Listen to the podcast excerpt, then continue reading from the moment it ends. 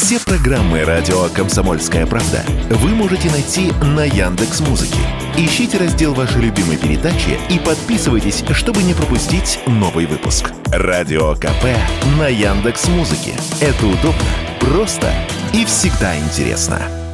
Стихийный протест владельцев пунктов выдачи заказов Wildberries едва не привел к беспорядкам возле центрального офиса маркетплейса. Дело в том, что теперь сотрудники пунктов выдачи могут полностью лишиться доходов из-за долгов. С 3 марта Wildberries списывает деньги, если в пункт от продавца пришел неподходящий или бракованный товар. Бесконечные штрафы копятся как снежный ком, что не позволяет не то что зарабатывать, а даже рассчитываться с долгами, рассказывает одна из владельцев пункта выдачи товаров.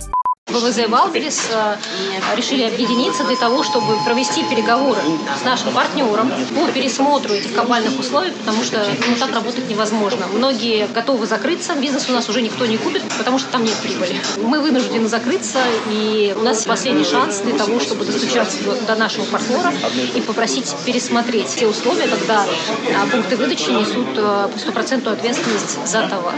В первую очередь, маркетплейс штрафует за брак товара в размере 20% от его стоимости. Также Wildberries решил ввести полное депримирование за подмену вещи, которая может прийти со склада.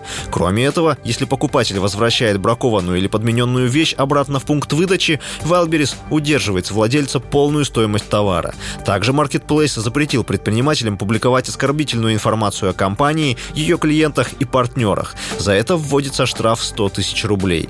Штрафы оспорить нельзя. Как отмечает независимый эксперт товаров народного потребления Александр Афиногенов, к ситуации с забастовкой привело то, что в руководстве маркетплейса не учли, что владельцы пунктов выдачи не являются штатными сотрудниками компании, а самостоятельные предприниматели.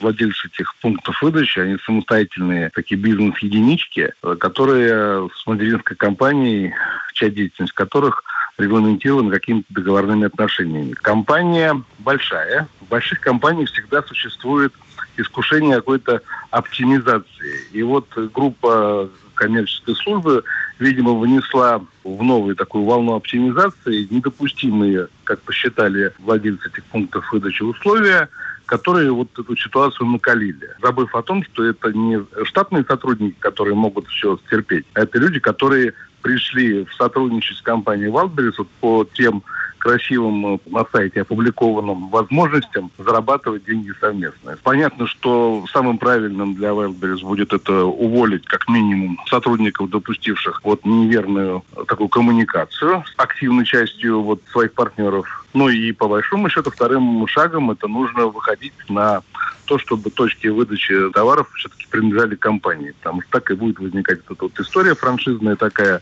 В пресс-службе Wildberries сообщили, что информация о закрытии пунктов выдачи заказов и о забастовках не соответствует действительности. В компании подчеркнули, что пункты самовывоза продолжают работу в стандартном режиме. Однако Генеральная прокуратура России все же поручила прокуратуре Московской области провести проверку по жалобам. Василий Воронин, Радио «Комсомольская правда».